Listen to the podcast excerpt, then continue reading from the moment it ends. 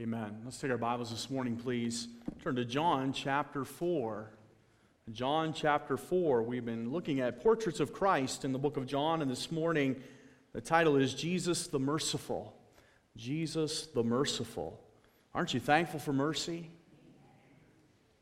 Somebody might say, well, they don't deserve mercy. Nobody deserves mercy. It's a gift of God, and I'm so thankful for it today. John chapter 4. John chapter 4. Thankful for so many visitors today, and I know that some are here for baptisms, and we're thankful for Ashley Mejia, who she accepted Christ as her Savior a little while ago, and I was thankful for her husband, Caesar, who came to me and he said, Pastor, he says, I struggle with English, and he says, would you talk to my wife? And so they came over for dinner, and it took a little while, but after about, I guess, an hour and a half or so, she bowed her head and trusted Christ as her Savior, and so thankful for that. So today she's following in believer's baptism, and we're thrilled and happy for her, so you pray for Ashley, and she's got some family here today, and it's good to see them. We're glad that you've come, and one young couple, her sister walked in, and I thought, I know these folks, and I said to her husband, I said, where are you from? And they said, Woodstock, and I went, okay, and turns out that she was Katie Massacre, maid of honor. And you know Katie Masker, Norma Weetrick's granddaughter, and Pastor Masker was here on staff, and so it just is such a small world, isn't it? And so I had officiated at their wedding and got to meet these folks. It's been 7 or 8 years now, and so it's been a while, but it's good to see you again. And then Caitlin accepted Christ as her Savior. It was Thursday night, I believe, and we were down at convention, and we started, social media started lighting up, and Caitlin was thrilled she got saved. Amen. And listen, I'm thankful that she didn't let pride get in her way. Because a lot of people, man, if you've made a profession of faith and you've been holding on for all these years, you say, the devil tells you, what are people going to think if you come and get saved now? And boy, you can let that make you go to hell if you don't accept. And so I'm thankful for that she said, I'm just going to get this right. And she accepted Christ, and she brought her friend, Tracy Russell's here today with her. And we're glad that you're here, Tracy. And I've heard about Tracy. She's worked with all my family, but I've never got to meet her, so I'm glad that she's here today. And then we have one of our bus kids brought her mom out today, Annette Cooper. And we're glad. I'm not going to make her wave. I don't want to embarrass anybody, but if you see somebody you don't know, it's probably Annette. All right, so shake her hand and make her feel welcome today. Matter of fact, take her out to lunch or something. She'd probably be happy to do that. All right, but we're so glad that these folks have invited their families to come to church. And let me encourage you to do that. We notice that when Andrew, the disciple, was called, the first person he went to was who? His brother, Peter. He went and he brought his brother to Jesus Christ. And so let that be a pattern in your life to bring your family to the Lord Jesus Christ. We're excited. In just a few weeks, we have our Resurrection Cantata. And our Resurrection Cantata is all about the life, the death, the burial, and the resurrection of Jesus Christ. And it's going to be on Saturday night and on Sunday morning. Would you please, please, please pray fervently? Now is the time to start inviting, all right? I have emailed some folks, and I've put out some feelers, but it's always been my experience that if you invite people more than 3 weeks early, they seem to forget. Now we're 3 weeks out. And so now is the time to really work. We're hoping to canvass all of Simcoe in the next few weeks with flyers. You can take some flyers from the lobby. We have more coming this week. And make sure you invite your neighbors, your family, your friends. We have put out feelers to all the nursing homes and retirement homes. And I know some are coming on Saturday night, bringing buses in for the Easter Cantata, and we're thrilled about that. We've invited other churches to come to try to be a blessing to some of the neighboring churches. And so please be in prayer for that. Most importantly, that on Sunday morning or Saturday night, folks might come, hear the gospel, and accept Christ as Savior. Would you please, please pray for it in that regard? And pray for the choir, too. They want to do their very best for the Lord, and prayer always helps. And so please do that. John chapter 4 this morning. John chapter 4. I have enjoyed, if I'm the only one, maybe that's so, but I've enjoyed so far studying through the book of John and learning more just about Jesus Christ. Last year in my Bible reading schedule, I committed to just reading the Gospels. Now, I would read other parts of the Bible as I studied for messages, but in my daily Bible reading, I just read the Gospels over and over and over because I really wanted to learn, and that kind of led me, I think, to preach this series of messages on the portraits of Christ. John chapter 4, I have to say, is one of my favorite passages in the Bible because we see the mercy of Jesus Christ in unusual places. And we'll talk about that more this morning as we go. Look at John chapter 4 with me. When therefore the Lord knew how the Pharisees had heard that Jesus made and baptized more than disciples than John, though Jesus himself baptized not but his disciples, he left Judea and departed again into Galilee. And he must needs go through Samaria. Then cometh he to a city of Samaria, which is called Sychar, near to the parcel of ground that Jacob gave to his son Joseph. Now Jacob's well was there. Jesus, therefore, being wearied with his journey, sat thus on the well, and it was about the 6th hour. There cometh a woman of Samaria to draw water. Jesus saith unto her, Give me to drink. For his disciples were not gone away unto the city to buy meat. Then saith the woman of Samaria unto him, How is it that thou, being a Jew, askest drink of me, which am a woman of Samaria? For the Jews have no dealings with the Samaritans. Jesus answered and said unto her, If thou knewest the gift of God, and who it is that saith to thee, Give me to drink, thou wouldst have asked of him, and he would have given thee living water. Let's pray. Our Father, we are thankful and grateful today that your mercy has been extended to those today who already have trusted you and know Christ as their Savior. But the wonderful theme of Scripture this morning is that that same mercy is extended to each one who would believe, each one who stands in their own sin looking for a Savior. And so we pray, Lord, that today that you would reach out today and speak to hearts. Maybe there's somebody here that has never trusted Christ as Savior, that perhaps today they would understand the love of the Lord Jesus Christ and trust him for eternal life. Father, for those that are saved, may we be reminded that because Christ is merciful, we must also be merciful to others. So, Father, help us, we pray, and grow our faith today. Lord, fill me with thy Holy Spirit. I need your help. I surrender to you. And we'll thank you in Jesus' name. Amen. You know, often when somebody exhibits a particular skill set or attribute in their life, maybe an overwhelming characteristic, it often becomes a part of their title. I have studied history a little bit in looking at my family tree, and you come across names like William the Conqueror. No doubt he was a mighty warrior. Richard the Lionheart, because of his expertise on the battlefield. Athletes as well often get given nicknames, and I may be dating myself a little bit, but how many know who I speak of when I say the great one? The great Gretzky, Wayne Gretzky, or Air Jordan. Anybody know who that is? A couple basketball fans, Michael Jordan. Today it's Sid the Kid, Sidney Crosby, or some others. I don't know them as well today. But because of their expertise or because they excel in a certain field, it has become a part of their name. You know, in the Word of God, we see the same thing with the Lord Jesus Christ, although his titles are too many to tell. We think of the name the Prince of Peace, Mighty God, the Just One, Messiah, Savior, Lord of Lords, and King of Kings. But you know, in the Bible, we don't see the name Merciful attached to the Lord Jesus Christ. Yet if you were to meet the Lord Jesus Christ, there was no mistaking that he was mercy. Blind Bartimaeus would cry out, Jesus of Nazareth, have mercy on me. There was a woman that came out of the city and she was crying and weeping over her demoniac daughter, and she said, Jesus, have mercy on my daughter. As a matter of fact, I did a quick search, and I find that in the Gospels, and some of it repeats because it's a repeated story or a parallel passage, but 84 times people asked Jesus for mercy. There was no doubt that they knew they could go there and find what they were looking for. There was no doubt that they could find not only mercy, but the Bible talks about Hebrews, as we go into the Holy of Holies, into that throne room of grace, we can ask for mercy, but we will find grace. Mercy is not receiving the punishment that we do deserve, and grace is God's gifting us with eternal life, a heavenly home, and all those other things on top of mercy. Unmerited favor. But to know that we can come to Christ at any time and find mercy is just a wonderful thing. I don't know about you, but like most people, like I suppose everybody that was ever born of woman struggles with the flesh.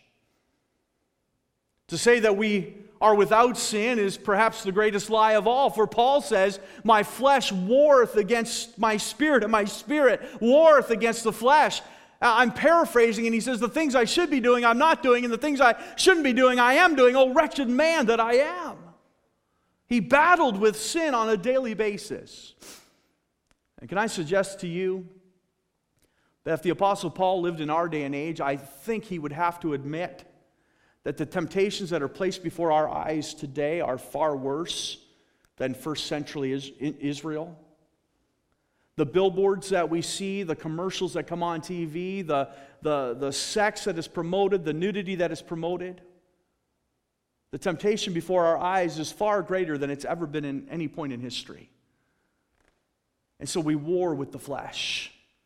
I'm so thankful that I can go to Christ for mercy, that I can go to Him for cleansing. The verse stands out in my mind, 1 John chapter 1 and verse 9, but if we confess our sins, He is faithful and just to forgive us of our sins and also to cleanse us from all unrighteousness. That's the mercy of Jesus Christ, that we can find it at any moment. You can cry out in the darkness. You can reach to Him in the daylight. There's no clock or time that is appropriate. All you must do is open your heart and your mouth to God, and you can find mercy. In John chapter 4, we see the story of the Samaritan woman. I think it's one of the greatest stories in the Bible, for it encapsulates so many things about Jesus. His mercy, His love, His grace, His care for others, His condescension into our world. But I want to focus this morning upon the mercy of the Lord Jesus Christ.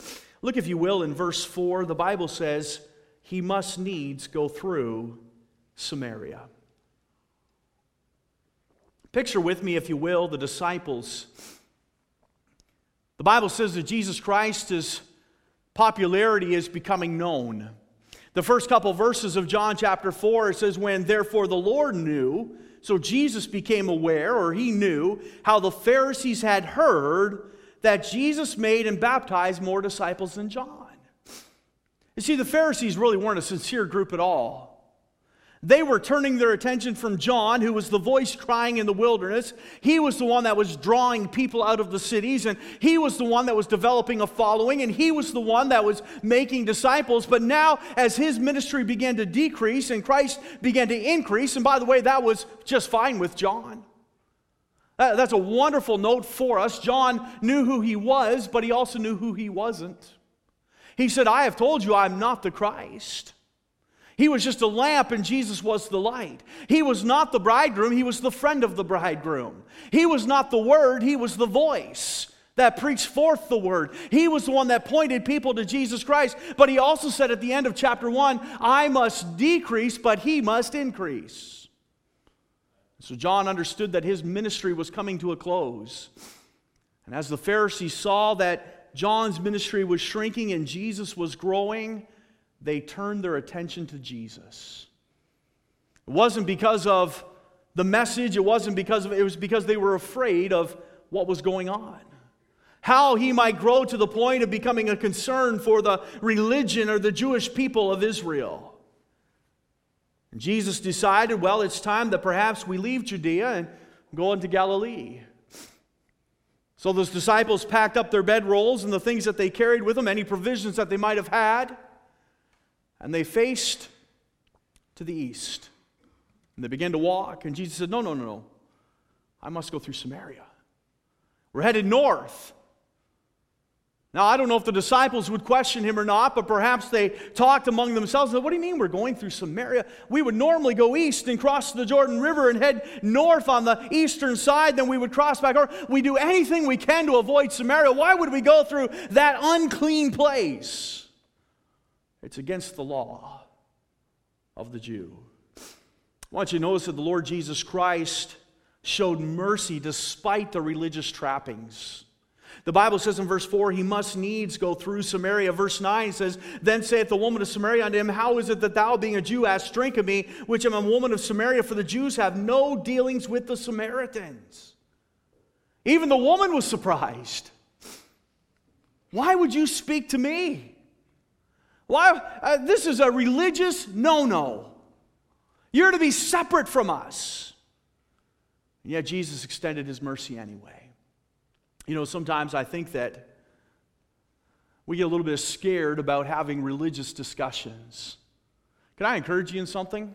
Just don't have them. Don't make it about religion. Make it about a relationship with Jesus Christ. Jesus could have gone to the lady and he could have spent some time discussing, well, you know, we understand where the Samaritans come from, and we'll talk about that in just a few minutes, what Samaritans are. And he could have got into all the religious differences and he could have spoke doctrine with her, but that was not his concern. As a matter of fact, the lady tried to get him onto that topic. She says, our fathers worship in this mountain, but the Jews say we should worship in Israel. Which is it? And Jesus just said, hey, we need to worship the Father in spirit and in truth. He brought her back to a relationship with God. We're so scared sometimes because maybe we won't witness to a Roman Catholic, we won't witness to a Jehovah's Witness because we're afraid, well, they've got their religion and they already go to church. It is true that it is difficult to invite somebody to church who already has a church on Sunday morning. But can I encourage you in something? We are not inviting them to church, we're inviting them to Jesus Christ. It is more important that they accept Jesus as their Savior than it is they ever darken the door of our church. If they never come to our church, I'm just concerned that they're getting fed spiritually, that they're going to a good church. I can't tell you over the years how many times I got discouraged because somebody would come in the church and they'd get saved, they'd get baptized, and 6 weeks later they say, well, you know, Pastor, we got saved while we were visiting your church, but there's this church way over here and it's a lot closer to home and we can get involved. And I'd go, oh. There goes another young family. There goes another young person that got saved and they're moving on. I told Pastor McLean, I get so mad at you. I said, man, I win somebody to the Lord and baptize them, they end up in your church because they live up on the mountain. He just laughed at me. He didn't care. But you know, after a while, I got to the point, it was Barry Rutherford that taught me a lesson. His brother, several years ago, had a traumatic incident in his life, and he called Barry and he says, Barry, and Barry got on the phone with him and opened his Bible and began to share the gospel with him. And it just seemed like he wasn't going anywhere. And so he says, would you do this? Would you go over to Bethel and would you meet the pastor? Pastor Bowman was here. And he says, yeah, I'll do that. So he called Pastor Bowman right away. And he says, yeah, send him over right now. And he came over and he, after a little while, he accepted Christ as his Savior. And here's what Pastor Rutherford said to me. He says, I became to realize it was more important that he got saved than it be I who leads him to the Lord. Isn't that the truth of it? Sometimes we're so focused on, I don't know how to break through the religion, and I'm not, listen, just tell them about Jesus, the merciful.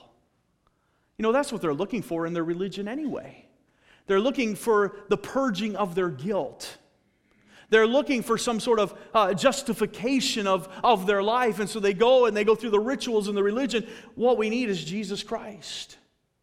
And Jesus was careful to teach this through this lesson that I don't care that you're a Samaritan. I don't care that you have your own religion. I don't care that you go to a different synagogue on Saturday. I want you to know about everlasting life. I want you to know about the water so you'll never thirst again. That's what we find in Jesus. He was merciful despite the religious trappings. Secondly, he was merciful despite the reality of transgressions. Look at verse 15. The woman saith unto him, Sir, give me this water, that I thirst not, neither come hither to draw. Jesus saith unto her, Go call thy husband and come hither. The woman answered and said, I have no husband. Jesus said unto her, Thou hast well said, I have no husband, for thou hast had 5 husbands. Can you imagine her eyes when he said that? Ooh. And he whom thou now hast is not thy husband. And that saidst thou truly. The woman saith unto him, Sir, I perceive that thou art a prophet. Our fathers worshipped in this mountain. Ye say that in Jerusalem is a place where men ought to worship. I want you to notice, despite the reality of her sin, Jesus still went to her. Don't raise your hand, but have you ever said, I don't think that guy will ever get saved? I think that's human nature sometimes, isn't it? Boy, that guy, he's wicked. That guy, man, the stuff he is into, the mess that he has made of his life. Well, we looked at that. Can I be honest with you? I look out at my auditorium this morning and I see Jim Wilson. Jim, when we were in high school, I probably would have thought, this is a guy that won't get saved. You might not have thought it either back then. I didn't know that he had gone to church a little bit as a kid at Walsh Baptist Church. I didn't know that. But I played basketball with him every day at noon. Was he a wicked guy? No, I wouldn't say he was a wicked guy. I mean, I got to be careful what I say because he doesn't get the microphone for rebuttal, amen? He can't tell you about me, so I'm going to be careful what I say about him. But I probably would have said, I don't know, but I'm not just Jim, but a lot of guys we went to school with. We would look around and even today say, I wonder if, I've been surprised since I've reconnected with Jim, and he'll say, well, so-and-so goes to this church, and so-and-so goes to this church, and wow, praise the Lord. Can I tell you they didn't get there because of me? Because it was my attitude, well, these guys, man, they're a mess. They're into this and they're into that, and they'll never get saved. Aren't you glad that God's mercy extends our doubt? Goes far beyond what we can think. And God has extended His mercy through His Son, Jesus Christ. This woman said, where can I get this water? And Jesus said, well, go call your husband. He already knew, didn't he? She says, oh, yeah, I don't have a husband. He says, that's right, you don't. You've had 5, and the one you're living with now is not your husband. But he still offered her the water. She could still be saved. As a matter of fact, not only was she saved, but many of her city were saved because of the woman's testimony. That's the mercy of Jesus Christ. He comes to us despite the religious trappings, despite the reality of transgressions. Turn, if you will, to Luke chapter 7. Luke chapter 7. Jim, I'm glad you're saved. Amen? I bet you are too. Amen.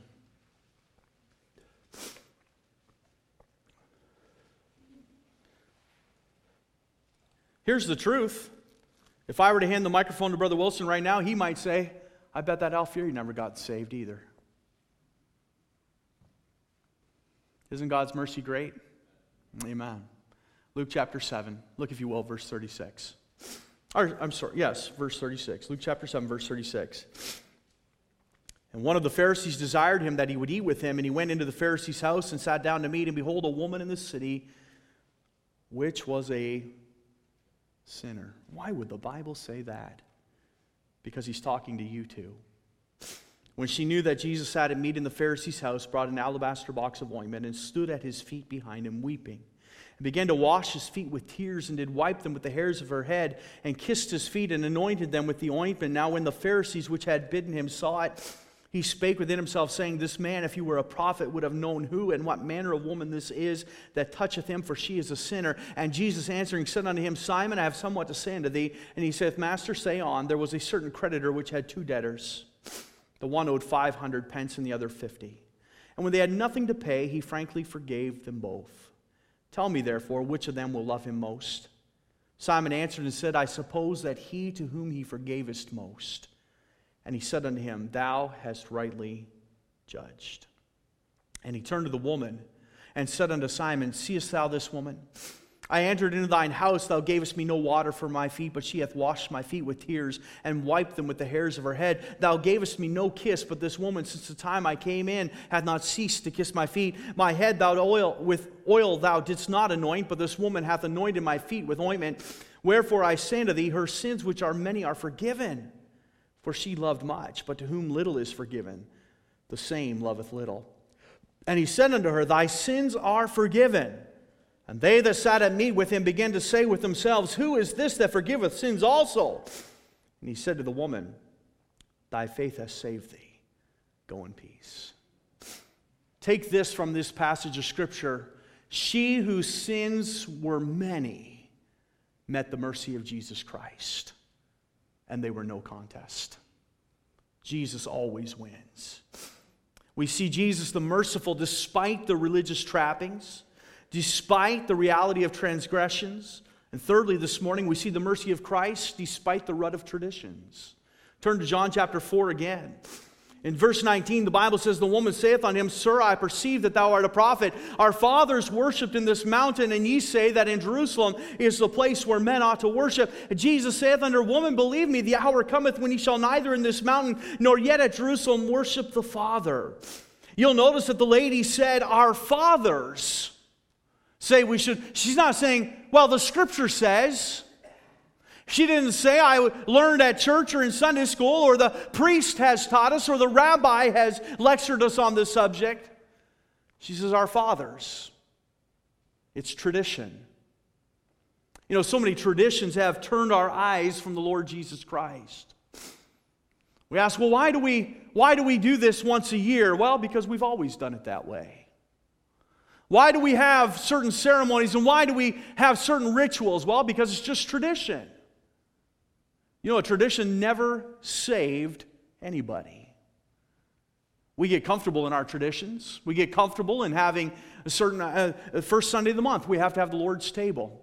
I think the Lord's table is very important. It commemorates the death and the burial and the resurrection of the Lord and Savior, Jesus Christ. Jesus instituted. He said, this do in remembrance of me. I think it's very important. But for some, I remember years ago, we were in a church service, and a fellow had come out of a Brethren church.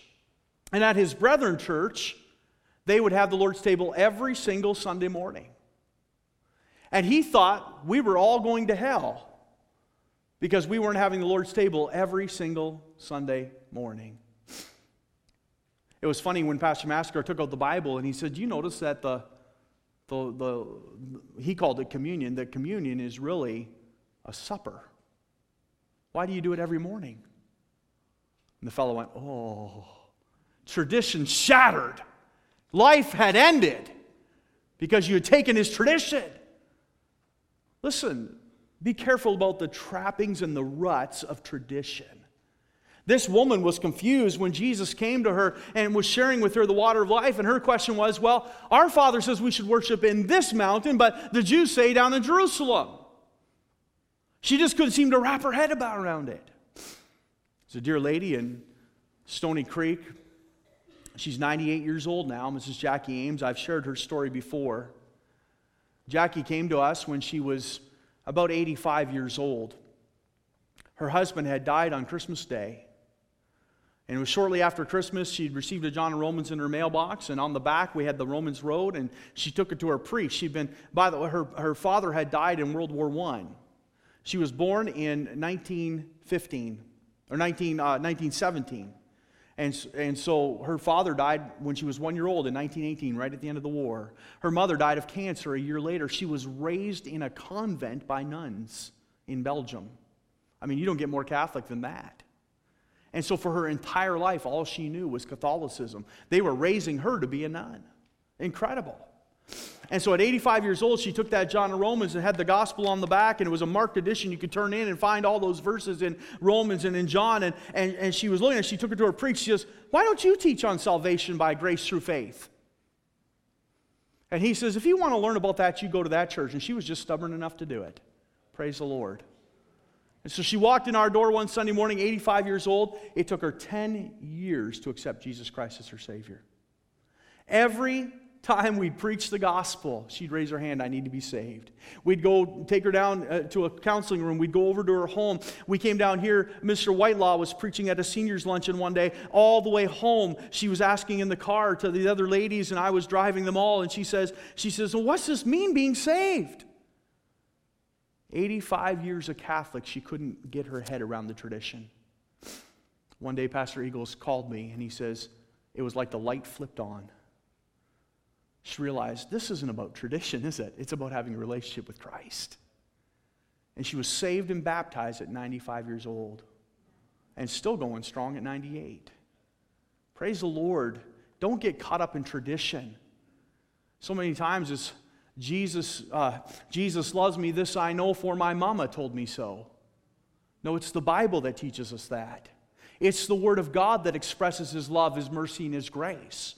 Don't get caught up in tradition. Boy, I hope your mama taught you that Jesus loves you. But take your authority from the Word of God. It's not because of tradition. Jesus was willing to take His mercy to those who were caught in tradition. Thirdly, we see Jesus the merciful despite the rebellion of the town. This one blesses my heart, and I'll tell you why. Often we read about the Samaritans in the Bible, but you'll notice that this woman talked about Jacob being her father. And our fathers had us worship in this mountain, worship God. And when she used the word God, she was talking about the same God, Jehovah. So where did these Samaritans come from? It is believed that years earlier during the Assyrian captivity that these people hid in the hills and they just simply got missed. It's believed that they came from the tribe of Ephraim and Manasseh, and they had started a little town which was called Sychar by the Jews, but it was called Asher by the Samaritans. You say, why? Because the word Sychar means liar or drunkard. It's like us referring to a city as, well, don't go down there, that's Sin City. It was a derogatory name given by the Jews. So when Matthew, a Jew, or John, a Jew, was writing the Bible, he called it Sychar, the town of the liars or the town of the drunkards. It was a derogatory name. But these Jews that were left behind, maybe they hid or maybe they just got missed during the Assyrian captivity, for survival, had to make allegiances with the Canaanites around them. As a matter of fact, for survival, it's likely they took wives and gave wives. When you only have a few hundred people, you don't argue all the time. And to take that kind of stand, they didn't take a strong religious stand. They couldn't go to Jerusalem to worship. It was now inhabited by other people. And so they set up a place of worship on another mountain and tried their best to worship God. But when the Jews came back into the land, they said they're half-breeds, and they have twisted the worship. It's easy for us to say, well, they should have died for their faith. But we don't know persecution like they knew. And perhaps we would make a better stand. I don't know. I hope we're never faced with it. But for whatever reason, that's where the Samaritans came from. And because the Jews were a separated people, they would refuse to even pass through the land. Like I said earlier, they would cross the Jordan and head north or south accordingly and then cross back over the Jordan into either Judea or Galilee, but they would miss the area of Samaria altogether. It was a rebellious town. It was known as a town of liars and drunkards. And yet here's what blesses my heart this morning. Jesus was willing to take his mercy to the darkest places of the earth. Often we'll see pictures of places in tribesmen in Africa, and we just had some folks in from Liberia, and we had some folks in from Indonesia, and we saw the pictures, and the people are putting on the pagan headdresses and the piercings all over their bodies and things, and we wonder, what has happened to these people? Do you know that Jesus still wants to save them? He wants to take his mercy to those dark places, a place where the gospel light has not shined in many years. God loves those people and cares for them. If he'll go to Samaria, that's why I love John 4 so much. If he'll go to Samaria, he'll go anywhere. If he'll go to Sychar, a town of drunks and liars and rebellious people.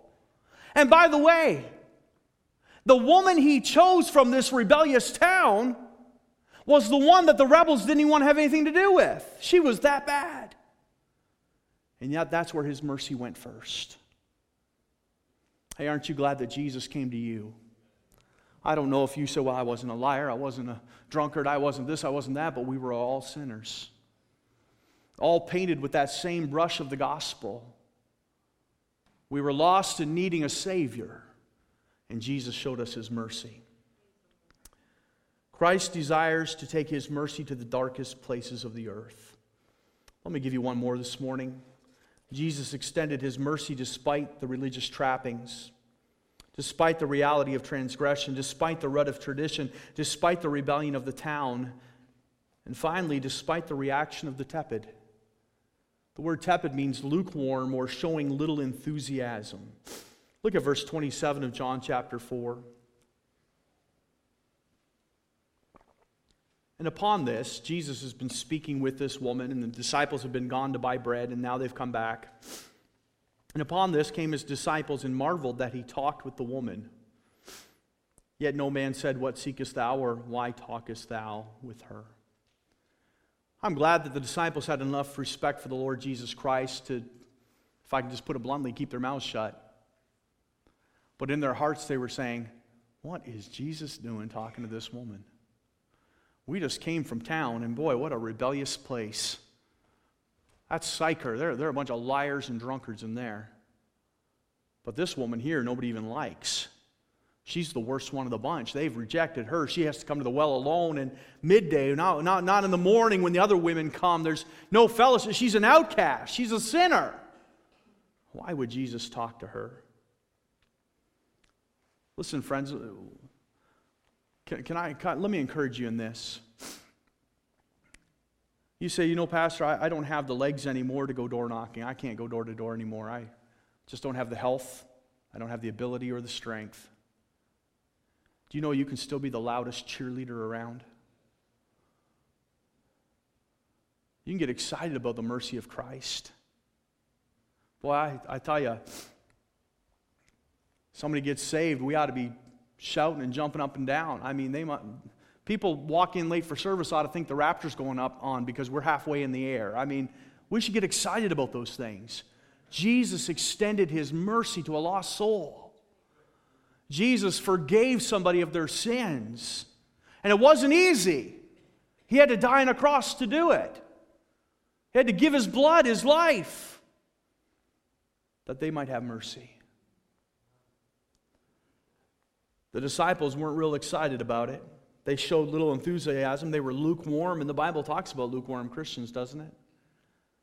The church of Laodicea, meaning the rights of the people. They weren't warm or hot, they were lukewarm, but because they were lukewarm, God says, I want to spew out of my mouth. Either get hot or cold. Get on fire for the Lord. Do something for Jesus. Why? Because Jesus is out there showing his mercy every day. We heard a song at convention. You've heard the song here. Somebody sang it, I'm sure, The Value of One. The second verse says, the Holy Spirit has been working to soften up a heart. All he needs is a willing servant to go and do his part. It amazes me that God would enlist sinners like us to go reach other sinners. But he's extending his mercy every day, and he just needs a few workers to go out because the field is white already unto harvest. People are just ready. God says they're there. He says, pray ye therefore that the Lord of harvest will send forth laborers into his harvest. We need to get busy. We can't be lukewarm. We can't be tepid. We can't react like the Israelites did. We need to get excited about the things of the Lord and excited about his mercy. The last couple of years, I've had the privilege of preaching the opening chapel session for the school. And it was interesting because I sat down, I did up my message, and I got to be honest with you, I for some reason don't remember as well as I used. Does anybody else have that problem? A year ago this week, I was invited to preach the men's conference for Pastor Connor. And I preached 8 times, and, he invited me back. And he called me there, and I talked to him, I said, I got a problem. He said, what's that? I said, I can't remember what I preached last year. I said, you might get the same messages. He says, you're going to have to start writing them down, Brother Fury. I said, here's the problem. I've never been invited back anywhere before. I said, I wasn't expecting this, They hear me preach once and say, okay, that's enough. And I said, I just don't know. I said, just pray that the Lord will give me 8 different messages, because I said, I'm scared to repeat one. He said, all right, I'll pray. Preaching in chapel, I prepared a message, and then this year, I prepared a message in September again, and I went and I preached to the kids. And halfway through the message, I looked at Mrs. Baker. Do you remember this? And I said, did I preach this last year? And she went, I think so. But it's a message that needs to be repeated over and over again. Ephesians 4:32, be ye kind one to another, tenderhearted, forgiving one another. Don't miss this. Even as God, for Christ's sake, hath forgiven you. If God can forgive me because of what Jesus has done, then I need to be tenderhearted and forgiving as well. I need to extend mercy. I heard a message one time, and the preacher asked, are you world class at showing mercy? It is the thing that people ask Jesus Christ the most for, and it is the thing that Jesus always gave without question. He gave mercy. Do you know that that's a prayer request that is always answered? Think about that. I can get down on my knees as much as I want and say, Lord, I need $1 million. You know what he answers? Do you need it? Really? And then I get smitten and back. Oh, Lord, I want $1 million. He says, that's better. You're not getting it. But if I ask for mercy, he shows it every time. Every time. Without question. Because he's Jesus the merciful. Be kind one to another, tenderhearted, forgiving one another, even as God, for Christ's sake, has forgiven you. Here's Christ's purpose statement we can get from this chapter. He went to the darkest places with the hardest hearts, the most notorious sinners, rooted in tradition and religion, and he forgave them for their sin. That's what Jesus did for us. He is Jesus the merciful. Let's pray together. Father, we thank you for your love for us, and we thank you that you sent the Lord Jesus Christ. He could have come and spent his each and every single day cleansing the temple. I believe he did that to demonstrate how important the temple is to the Father and how they had perverted and corrupted religion. But Lord, short of those two times he cleansed the temple, he spent every single day showing mercy. Loving people, encouraging people, helping people. Father, may we never lose sight of the fact that Jesus is the merciful one. We can come to him at any moment, that we may come boldly to that throne of grace and obtain mercy, but find grace to help in the time of need. So, Father, we pray that you'd speak to us during this invitation. Maybe there's somebody here today that has not personally met Jesus Christ as their Lord and Savior. There's not been a time in their life that they've recognized they're a sinner, and then because of their sin, they've fallen under condemnation, the penalty of sin, which is death. And Father, we pray, Lord, that they'd help to understand today that Jesus is merciful. And Jesus came into this world to save sinners, that Jesus came to seek and to save that which was lost. And if they would just call upon him today, they can be forgiven and know Jesus as their Lord and Savior. Father, I pray for Christians today, Lord, that we would understand the mercy of Christ and that we would take that same mercy and extend it to others as well. Father, we'll give you thanks and praise in Jesus' name. Amen. Let's stand to our feet and bow our heads and close our eyes. Pastor McDonald's going to come and take our invitation this morning. If God has spoken to your heart, this altar is open even now.